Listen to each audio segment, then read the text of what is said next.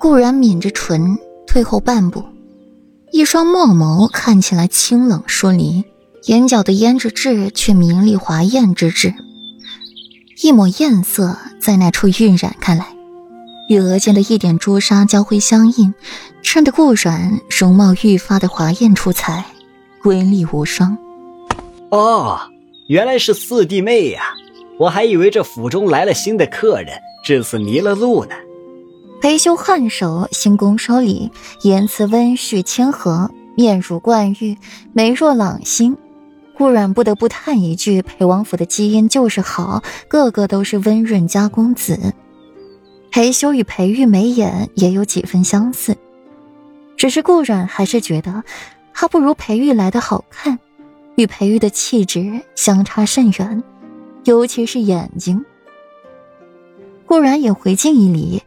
欲掠过他，却再被拦了去路。何意呀？裴修望着顾阮的眼神，眼底微微发热，眸中不觉升起一丝不甘。凭什么天下的好东西都是裴玉的？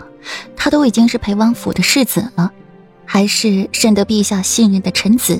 就连现在娶的世子妃，也是这么的风情万种，美艳无双。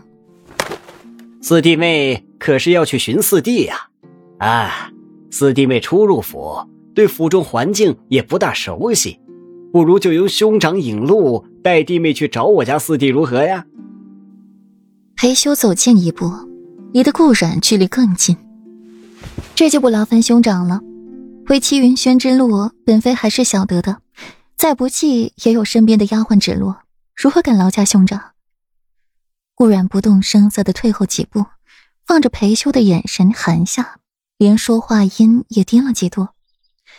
见顾阮都如此说话，赶自己走了，裴修也没好意思再留下，死皮赖脸不是他的性子。既如此，话未说尽，便被一道寒凉之音打断。裴修身子紧绷起来，从他漆黑的眼睛里，顾阮明显捕捉到了一丝慌张。既如此。本世子就在此谢过兄长对内子的关怀。裴玉烟沉着一双墨眸出现在了裴修身后，最后将目光落在了顾阮浑不在意的脸上，心里也是有了火气。呃，四四弟。裴修看到裴玉，惊讶了一瞬，很快又恢复过来。怎么，兄长看到本世子很失望？裴玉冷淡的望了一眼裴修，看到裴修浑身的血液都被凝固一般，手脚发白冰凉。呃，怎么会呢？四弟想多了，为兄只是见四弟妹方才心绪不佳，以为是同四弟起了争执，所以这才特意来安慰一番嘛。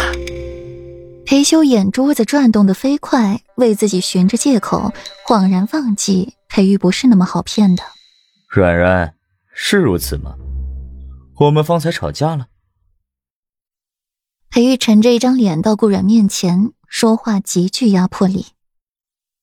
突然被点名的顾阮诧异抬头，随后眼神又略带一丝责怪的看了眼裴修，再亲昵的挽住裴玉的手臂，做小鸟依人状说：“兄长误会了，小吵怡情，弟媳与夫君，这叫做夫妻情趣，如何称得上是吵架不和？”听罢，裴玉奖励状的拍拍顾软的头，这突如其来的摸头杀，他还有些不适应。软软，离他远一些。裴玉眯起一双墨眸，嘱咐着顾软。裴修从来不是什么好货色。顾软淡淡的应了一声，发觉自己还抱着裴玉的手臂，眉头一皱，利落的把手松开，没了那温柔柔软的触碰。裴玉眼里划过几分冷意。却也没再说什么，又往裴尚那边走。只是这一次脚步放缓了一些，让顾软可以跟上。哟，四弟妹，果真是和传闻一般的。话说到一半，裴尚生生的住了嘴。只见裴玉似笑非笑的看着自己，不由撇嘴：“我知道这是你娘子，我也有媳妇儿呢。”呃，没事儿，告辞了。裴尚一翻白眼就走，才不在这里被裴玉眼神攻击。他要去找他的亲亲言儿诉苦告状。裴修不是好人呢。见裴尚走了，顾阮才说话，凤眸飘忽不定，让人猜不出他在想什么。